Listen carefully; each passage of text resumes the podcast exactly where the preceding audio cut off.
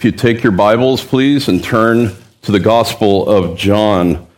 Gospel of John, we're going to continue our exposition in this glorious gospel, continuing in chapter 4. And our text is verse 20 to 26, if you'll find your place there. Uh, if you didn't realize through the singing, or, or even last week you were here, we made it up to verse 20. Uh, the theme today is on worship, the very thing we've been doing, the very thing we're continuing to do through the preaching of God's word. And so it might be good to ask the question what is worship? What is worship? Worship is an expression and uh, of reverence towards a deity, right? And so, um, and it's an expression uh, uh directed to a deity. It's God centered. We are here to exalt God. And I think uh, Joshua had this for a call to worship. I already had it in my notes in the introduction, Psalm 96. Ascribe to the Lord the glory of his name. Bring an offering and come into his courts. Worship the Lord with holy attire. Many questions in our day about what worship is. Some think that it's merely like do we sing choruses or do we sing hymns? You know, how do you, how do you like your worship served up? With gravy or without gravy? You know, that kind of thing. Um, it's more than just singing hymns. Worship is derived from the term worthship. He is worthy of our praise and our adoration. Proskuneo is the Greek verb that, that for worship, and it means to prostrating oneself, even kissing the feet or a hem of a gar- garment. It's an expression of attitude or gesture and one's complete dependence and submission to a high authority. So that's what we have come to do. We here at Grace Bible Church hold to the London Baptist um, 1689 Confession of Faith, and there's a whole chapter devoted to worship. So your homework is to go read chapter 22 of the London Baptist Confession of Faith. But I'm going to read for you the very first paragraph. The light of nature shows that there is a God who has lordship and sovereign over all. He is just, good, and does good unto all, and is therefore to be feared, loved, praised, called upon, trusted in, and served with all the heart, and all the soul, and all the might. But the acceptable way of worshiping the true God is instituted by Himself and is so limited to His revealed will that he may not be worshiped according to the imaginations and the devices of men, or the suggestions of Satan, or under any visible representations, or any other way not prescribed in the Holy Scriptures. Now, I know that was a bit of a mouthful, but you understand what that's saying. There's cautions. Worship is a serious business. Worship is a privilege. The psalmist says in Psalm 95 Come, let us worship and bow down. Let us kneel before the Lord our Maker, for he is our God, and we are the people of his pasture and the sheep of his hand. It's a privilege to worship God. Arthur Pink said, Worship is a redeemed heart occupied with God. A redeemed heart occupied with God, expressing itself in adoration and thanksgiving. Our Old Testament reading, I picked Exodus 15. You just heard it read in your hearing. But that's a fascinating scene here. I mean, you remember the context. Moses goes before Pharaoh 10 times, there's 10 plagues. Finally, the, the people go, the sea is divided.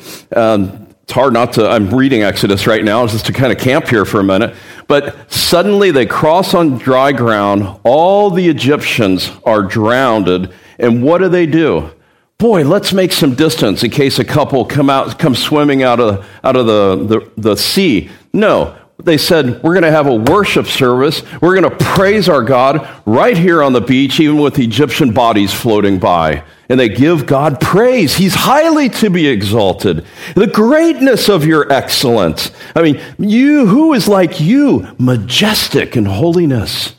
You see, God's people should not be reserved when it comes to worshiping God. So look, let's look now, John 4. I'm going to read 20 to 30 to get the fuller context, but we're only going to expound to verse 26. Now, this is obviously the context of the woman at the well. She asked a question Our fathers worshipped in this mountain, and you people say that in Jerusalem is the place where men ought to worship. And Jesus said to her, Woman, believe me, an hour is coming when neither in this mountain nor in Jerusalem will you worship the Father.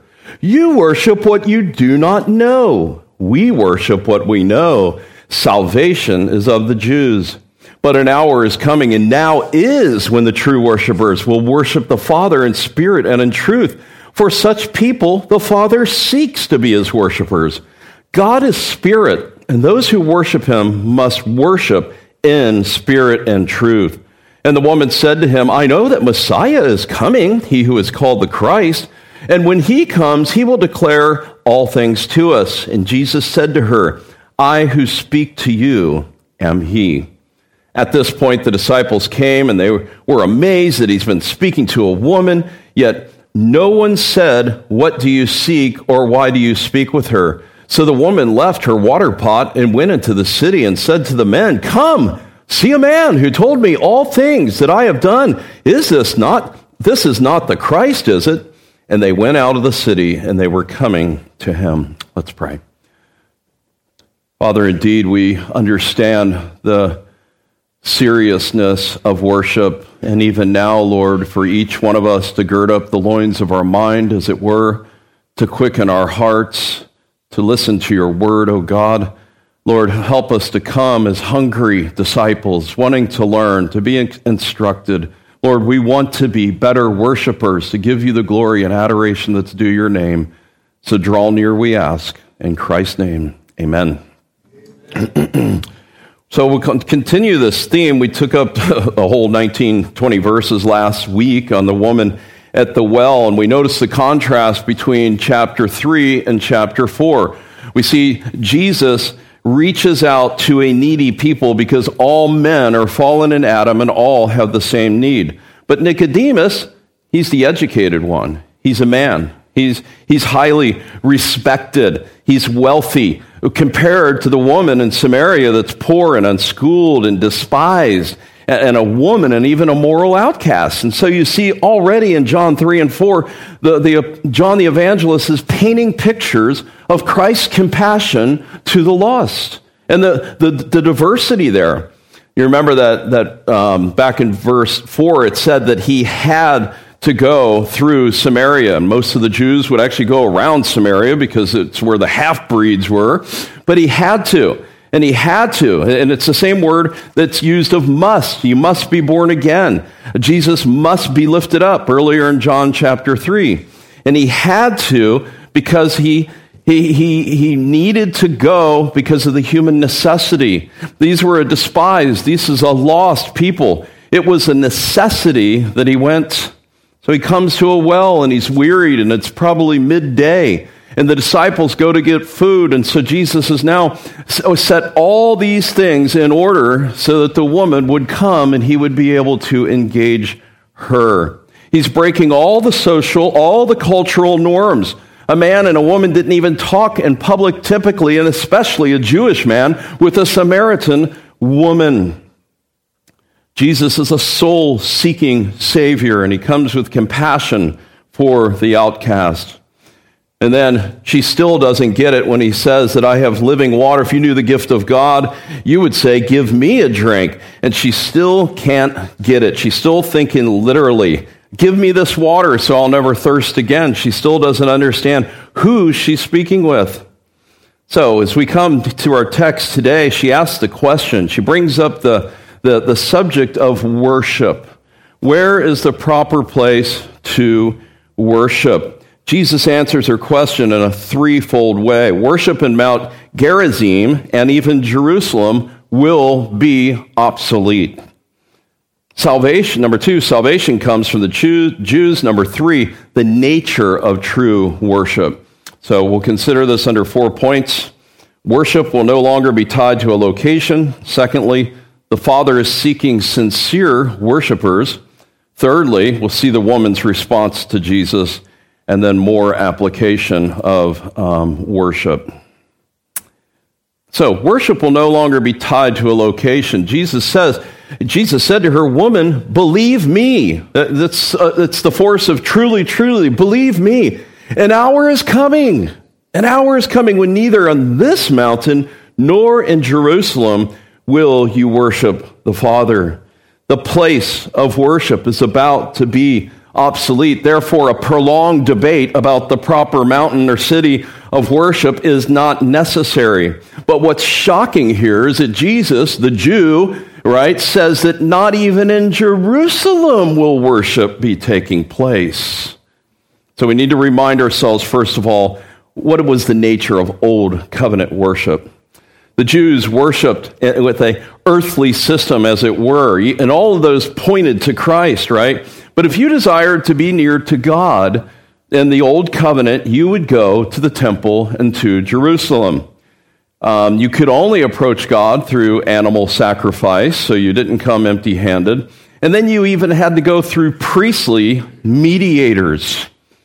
Quite a contrast to new covenant worship today. verse 22, he says, You worship what you do not know. We worship what we know, for salvation is of the Jews, despite all the sincerity, all the eagerness that the Samaritans have had that they were ignorant of the one that they were worshiping. Indeed, listen to Don Carson and his commentary. The object of their worship is unknown to the Samaritans. Their worship was outside of the flow of God's revelation, so that they so that they worship cannot possibly their worship cannot be possibly characterized by truth and knowledge. Kind of reminds me of the Apostle Paul and his journeying through Athens in Acts 17. And he, he, he comes there and he, and he sees all these idols there and he's broken in his heart. And it says, he says, For I was passing through and examining the objects of your worship, and I even found an altar with the inscription, To the unknown God. Therefore, what you worship in ignorance, I proclaim to you.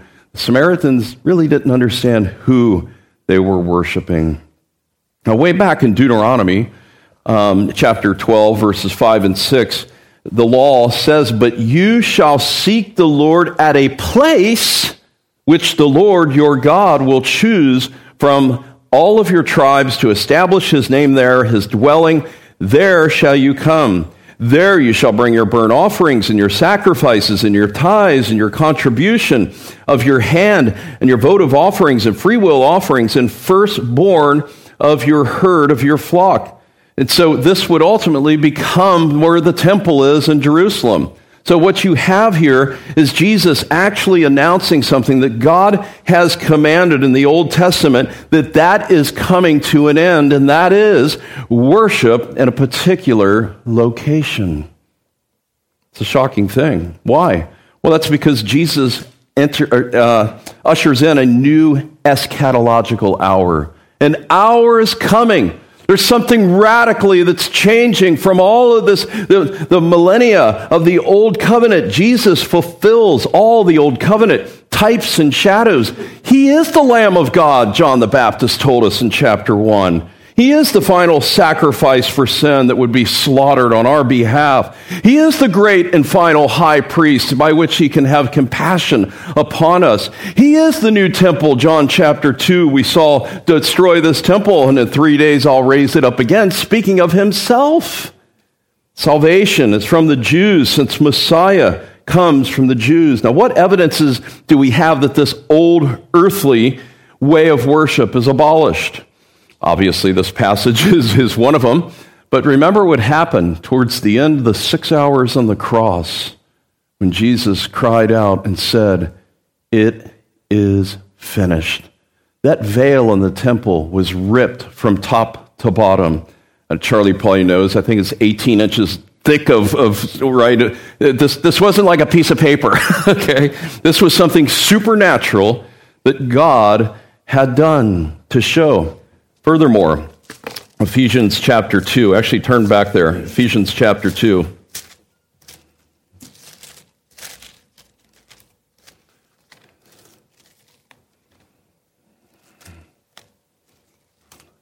verses 11 and 12.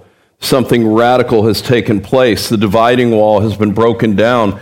Therefore, remember that formerly you Gentiles in the flesh, who were called the uncircumcision by the so called circumcision, which is performed in the flesh by human hands, remember that you were at that time separate from Christ, excluded from the commonwealth of Israel, and strangers to the covenants of promise, having no hope and without God in the world.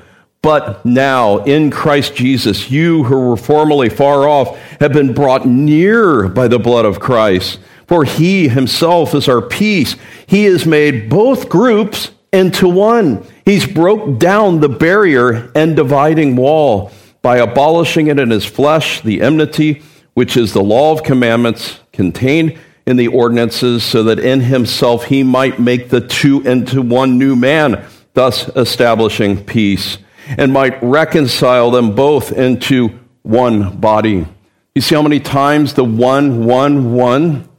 There's no longer two peoples of God. He's broke down the, the barrier wall. There's no longer Jew and Gentile, as, as we read in Galatians chapter 3.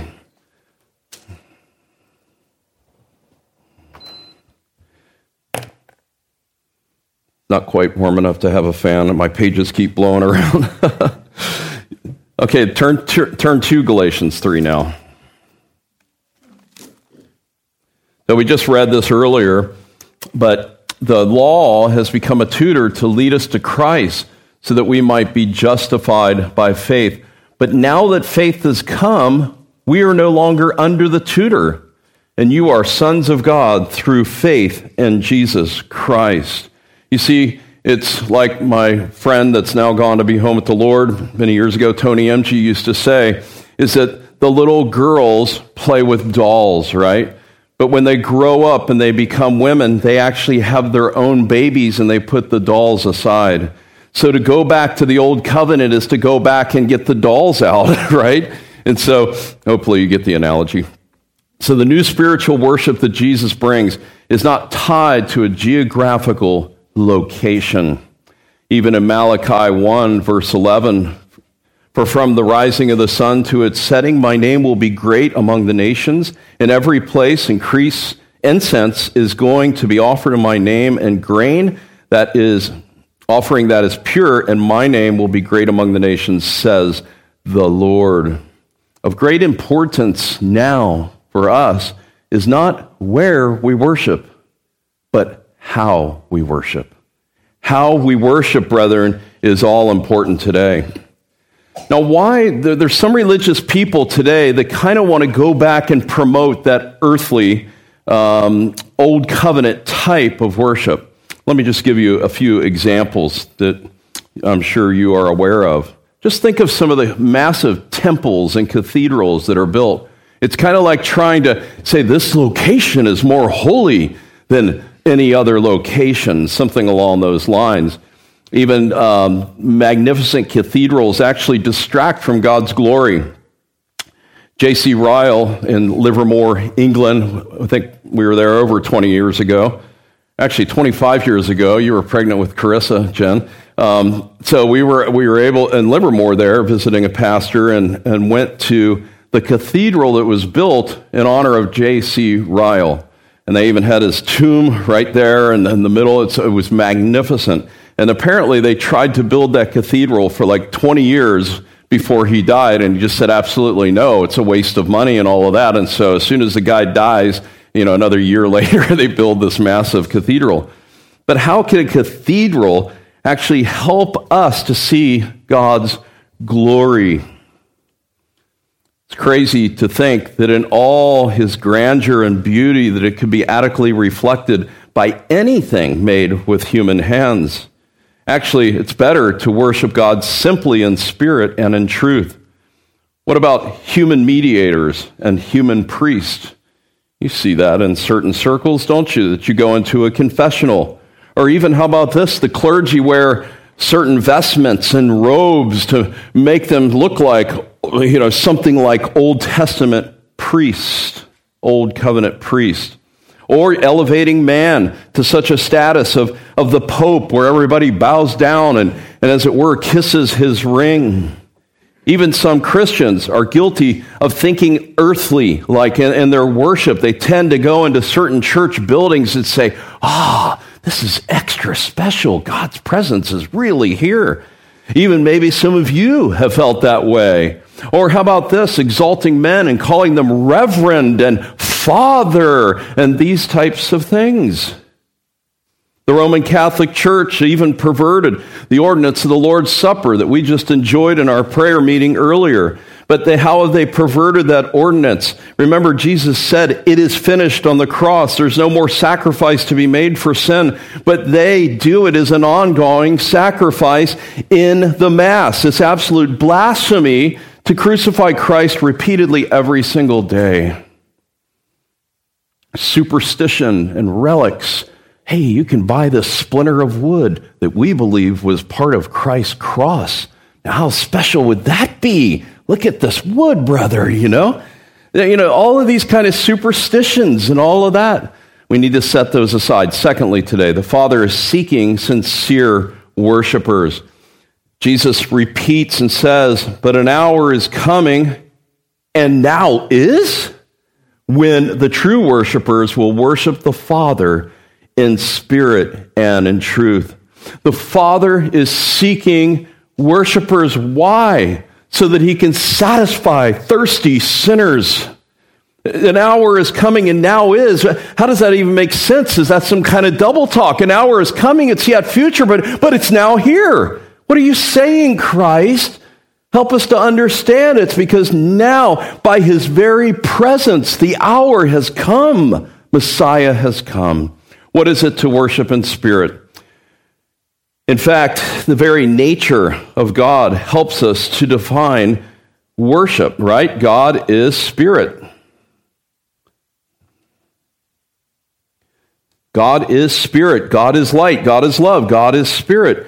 When it says that God is spirit, it's much more than saying, like the children's catechism, you know, uh, what is God, or does God have a body like, like, no, he does not have a body like, uh, God is spirit and does not have a body like you and I, I believe is the answer.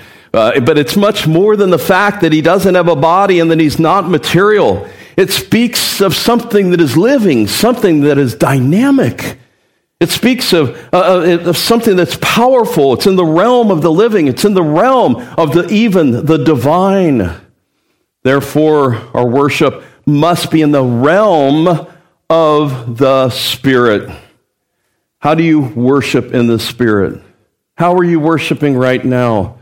Well, first of all, you have to be spiritually alive. I mean, in John 6 63, he says, It is the Spirit that gives life. The flesh profits nothing. The words I have spoken to you are spirit and life. You have to be born again. Back in chapter 3 with Nicodemus in verse 5 and 6, he said, Truly, truly, I say to you, unless one is born of water and of the Spirit, he cannot enter into the kingdom of God. That which is born of flesh is flesh, that which is born of spirit is spirit. But also, we need the assistance of the Spirit. We're weak men and women. Even, even, even the, the, the best of us are, are weak. And so it says in Romans 8 26, in the same way, the Spirit helps us in our weaknesses. For we do not know how to pray as we should, but the Spirit Himself intercedes for us with groanings too deep for words. Our worship must be sincere, not half hearted. God takes His worship seriously. Listen to, I mean, I could have listed three dozen verses from the Old Testament, but Isaiah 29 13. Then the Lord said, Because this people draws near to me with their words, and they honor me with their lip service, but they remove their hearts far from me, and their reverence for me consists of tradition learned by rote. That's quite a pronouncement. It's easier to go through the outward motions of worship than to worship from the heart. Amos chapter 5 and verse 21. You don't have to turn there. I hate and I reject your festivals nor do I delight in your solemn assemblies. Even though you offer up to me burnt offerings and grain offerings, I will not accept them. I will not even look at the peace offerings of your fatlings. Take away from me the noise of your songs. I will not even listen to the sound of your harps, but let justice roll down like waters and righteousness like an ever flowing stream. It's a pronouncement upon an old covenant community that was going through the motions and there was no heart. Those are warnings for us, I think. If, if God was so detestable to, to the Jews in the old covenant, how much more we are privileged to be in the new covenant if we come half heartedly, offering lip service it's easier to go through the outward motions than to worship from the heart, and that's why human nature would prefer to just tell me to say 10 Hail Marys and, and five Our Fathers, and everything will be good. God will be looking upon you with pleasure. No. And we can't go back to the old ways. I mean, even the Galatians says, But now you have come to know God, or rather to be known by God, how is it that you turn back again to the weak and worthless and elemental things to which you desire to be enslaved all over again? An hour is coming, and now is. It's a dawning hour that's coming. It's speaking of, John uses it several times throughout his gospel. It speaks of, of, of a special dawning of, of the Lord Jesus Christ and his death and resurrection and his exaltation but also that true worship around them is now centered on the ministry of Jesus. Turn to John 5 and verse 21. I'm sorry, 25.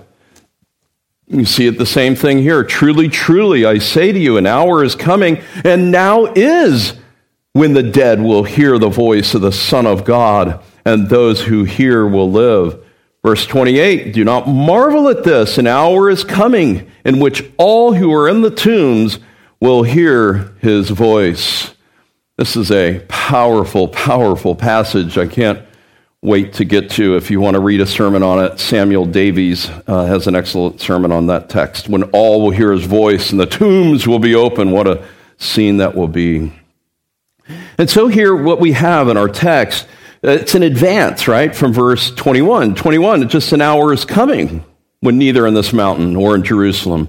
But here, it's an hour is coming and now is. Speaking of, of this, um, this worship, it's a powerful a way of asserting, that Jesus is, that that hour is even now here in the person of the Lord Jesus Christ. So, what does it mean? It's, it says twice worship in spirit and in truth. So, what does that mean? Well, I think we can probably conclude it's in the realm of the spirit. It has to be according to biblical truth for sure. By the way, there's only one preposition here, so it's in spirit and truth, so they are intimately linked together. They contribute to each other. As we worship in truth, we worship in spirit. As we worship in the spirit, it's according to truth. It should be understood as a new kind of place, not a literal place, but it's in the realm of the spirit that we worship. And it's actually it, remember, we've been looking at the, the must. You must be born again. Uh, 314, Jesus Christ must be lifted up.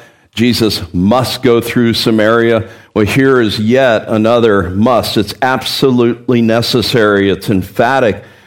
So it says that God is spirit, and those who worship him must, must worship him in spirit and in truth. It's absolutely necessary.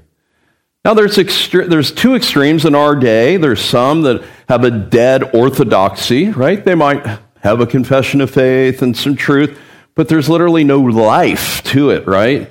It's just a, a dead orthodoxy. But, or those who are overzealous and they have all spirit, but it's not balanced by truth, and so they get themselves in trouble.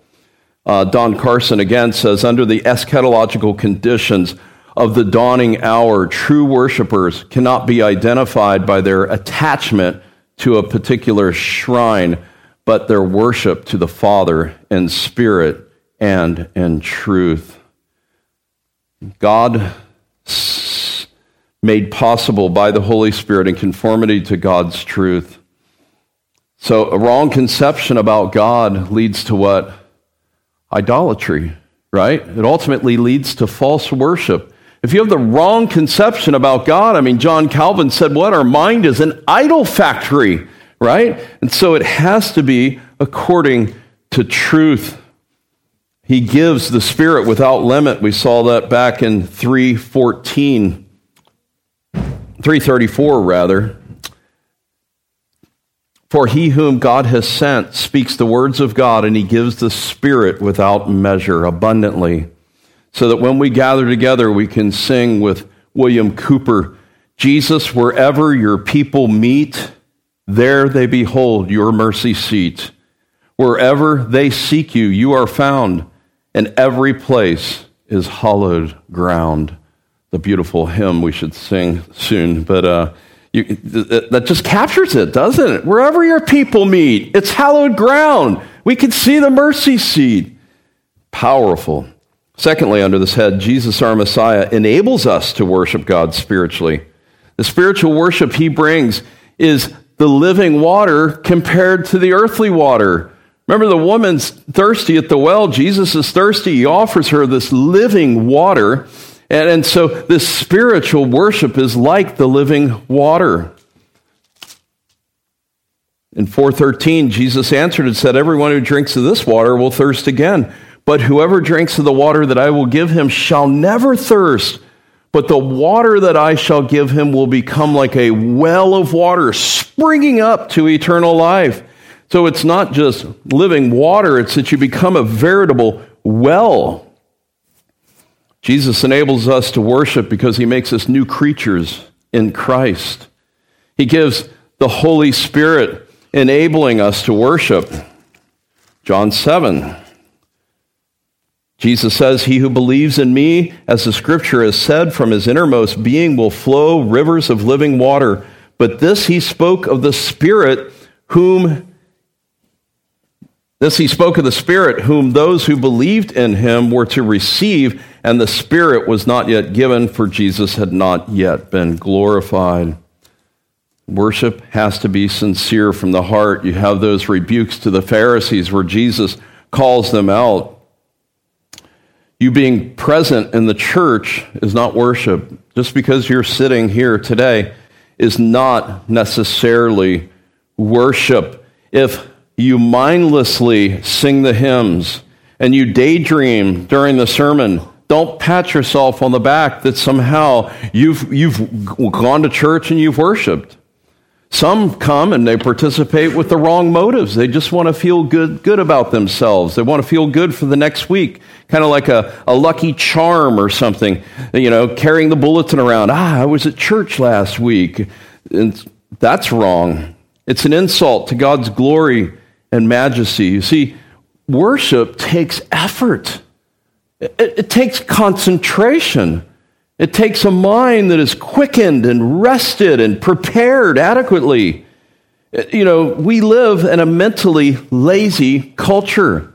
In fact, many who enter the, the, the, doors of certain churches simply want to be entertained.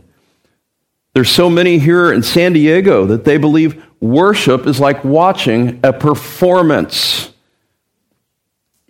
And sadly, many megachurches give them just that. They tickle the ears. They give them what they want. They want the fog machine. They get the fog machine. They want the performance and all of that.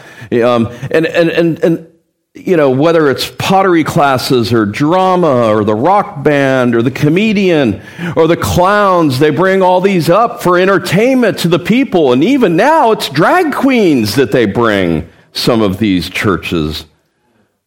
Unbelievable. This is what we call man centered worship because it's appealing to man. Oh, God is not pleased. Rest assured, it's appealing to man. And that's why when we say we have God centered worship, that's it's about Him. I'm sorry if you're not entertained. It's about Him. We're just doing what we can to help you to see something of the, the uh, incredible glory of God, the, the, the, the compassion of Christ the love of Christ. Well, let me ask you are you a sincere worshiper? Remember, I said it's not where you worship, it's how you worship that counts. You see, the Father is a saving God, and that's why He's seeking sinners to worship Him. He's seeking, as it were, God seekers. If you come to seek God, the Father is seeking such as this. For such people, the Father seeks to be His worshipers.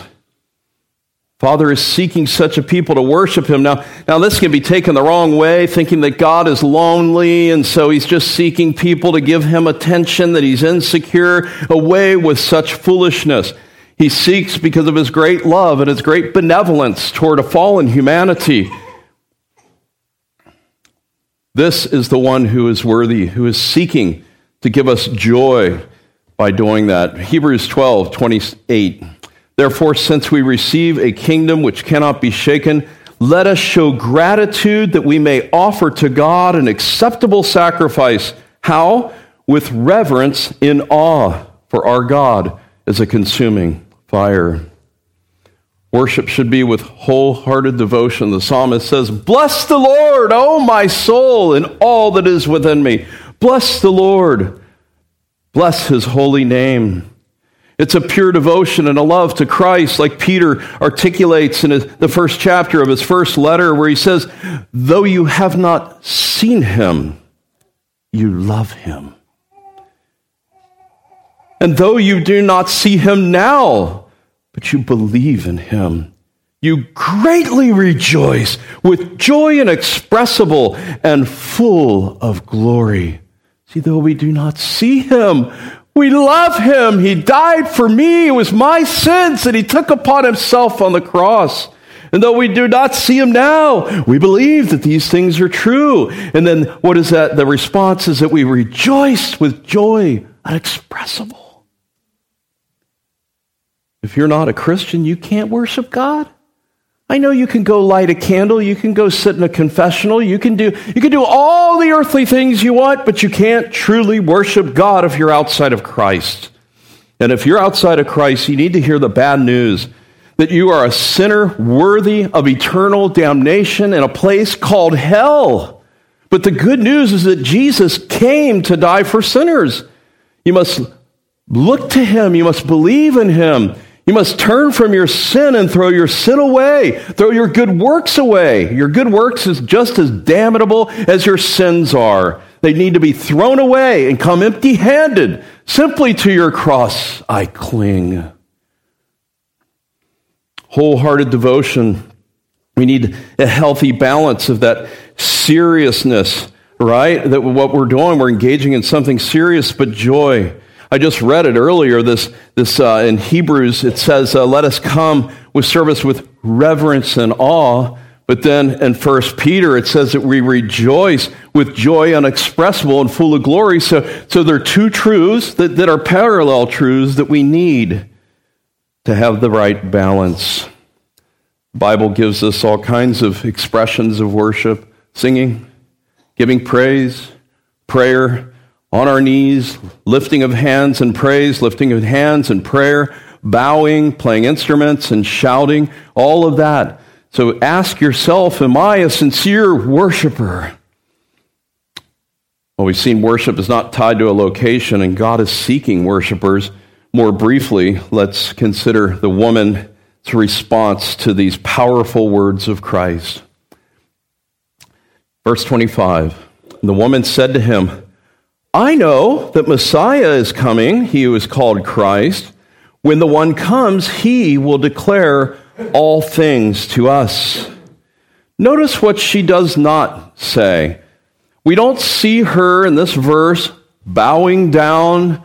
Oh, Jesus, you are a fountain of love and you are a mountain of mercy. Oh, I want to worship you. We don't have that here, right? In fact, it's, it's far from that. She still doesn't get who he is. She, she states something like she knows something, probably prompted by the eschatological language of an hour is coming, and that made her think, ah, Messiah is coming someday.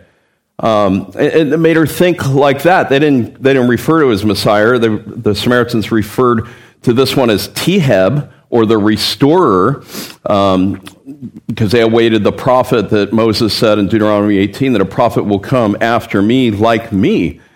But it's almost as though she says, Ah, Jesus, I know something too. I, I know something, Mr. Jewish man. I understand, you know, I get what, kind of what you're saying here, Mr. Jewish man. I don't know who you are yet, but Messiah is coming. It's as though she's saying, I'm not sure about your words so much, but when Messiah comes, he'll declare all things. Look at the end of verse 25. When that one comes, when that one comes, he will declare all things to us. It's almost as though she kind of questions. She's not convinced about Christ's words just yet. And she says, But Messiah will come. Well, you know the verse. Jesus said to her, I who speak to you am he. Literally, ego eimi in the original, which means I am. Where do we know that from? Right? Right? We know that. Exodus 3 such words would be a profound statement to her. Uh, Moses asked, Who should I say is sending me? And, and God said to Moses, I am who I am. And he said, Thus you shall say to the sons of Israel, I am has sent you. It's really the I am is, is I am He. It's an invitation to come into the arms of the Father through the Lord Jesus Christ.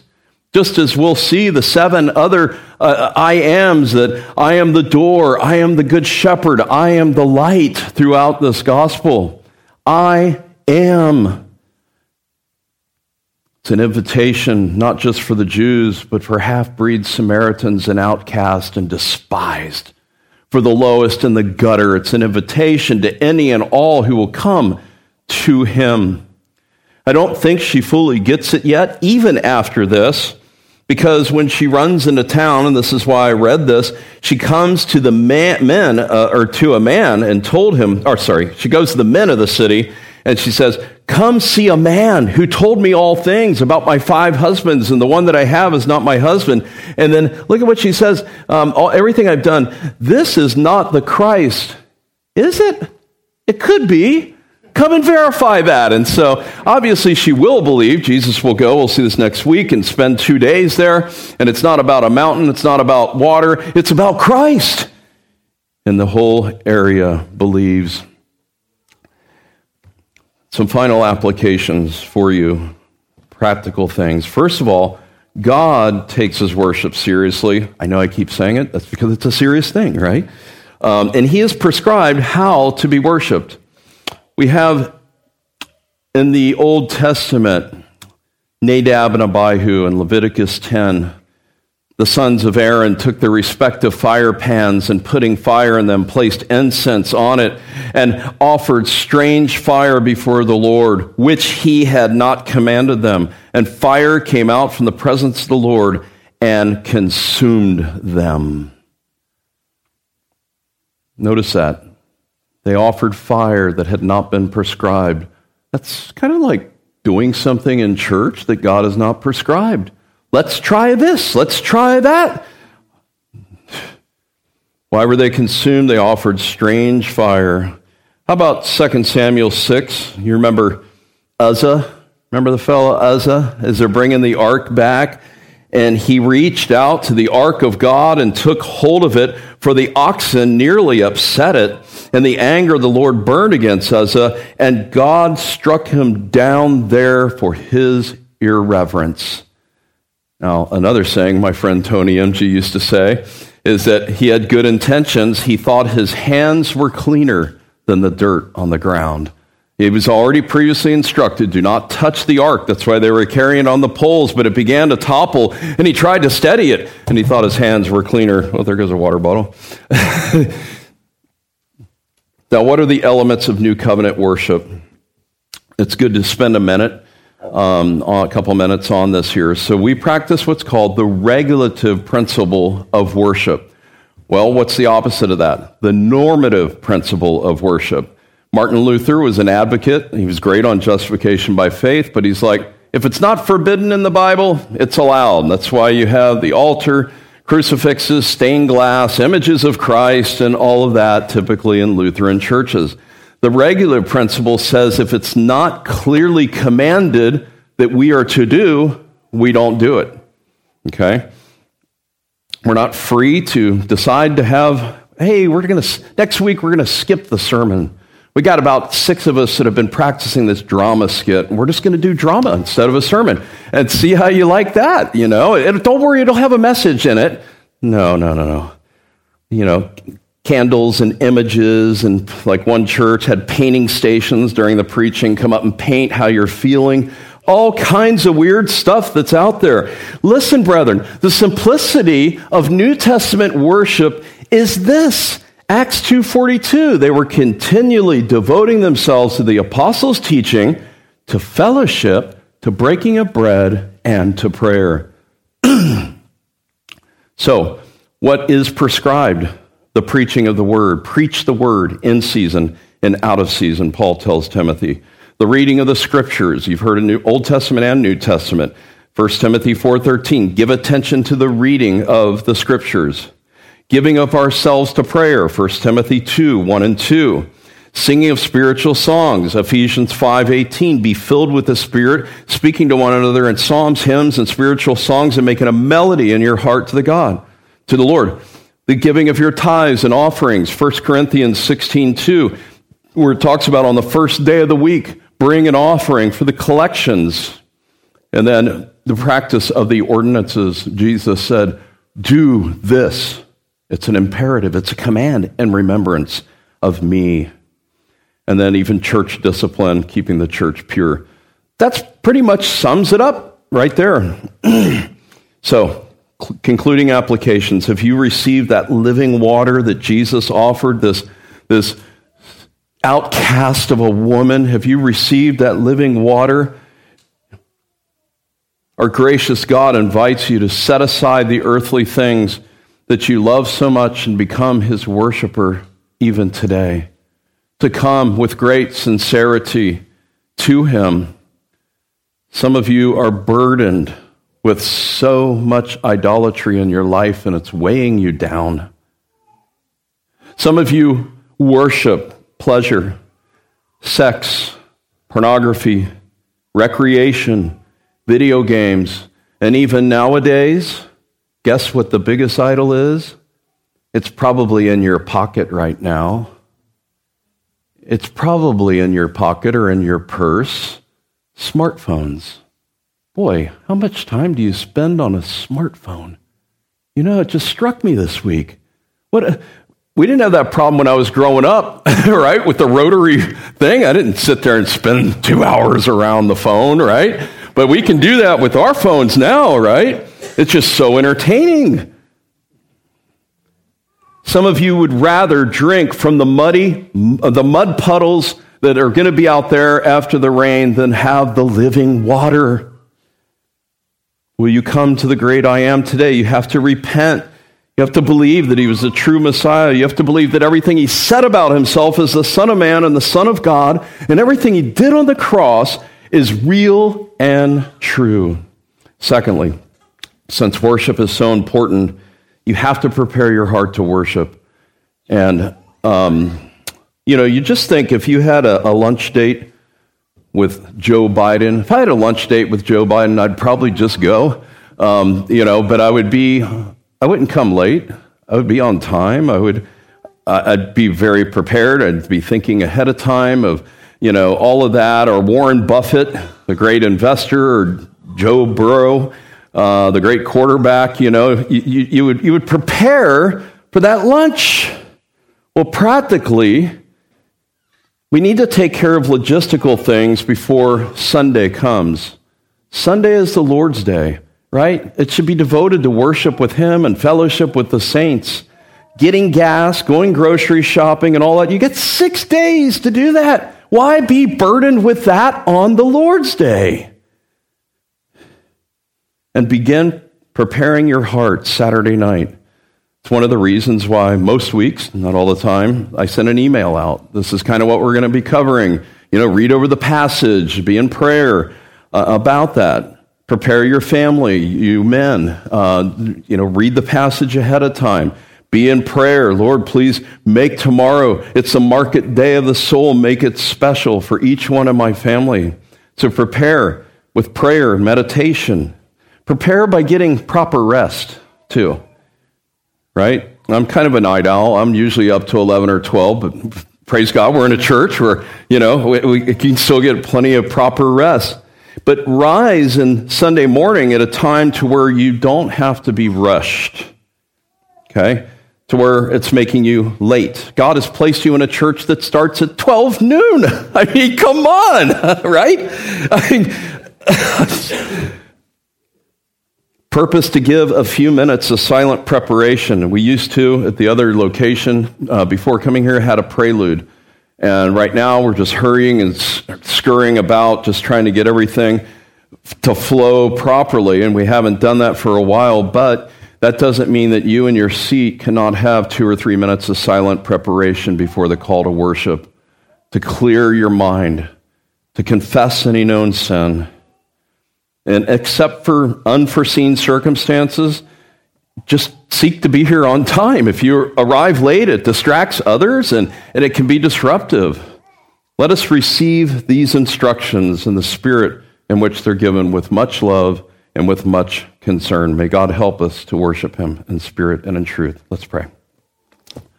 Father, thank you for your word. It does not return void. And thank you, Lord, just for even these instructions of worshiping in spirit and in truth. Thank you, Father, that you seek God seekers, as it were. Lord, make us more God seekers. Make us to love Christ all the more. Make us to see the beauty of the Holy Trinity as revealed in the Word of God. Let us see the beauty of the Lord Jesus Christ as He's unveiled, even in this Gospel of John, even as He would go to the outcast, to, to the lowly, to, to the despised, and offer living water. Lord, increase our faith that the gospel is for any, no matter what walk, race, country they live in, what age, the gospel is for any and all who will call upon him. Forgive us for those times when we are half hearted in our worship, Lord. Quicken us. Help us to receive these instructions from you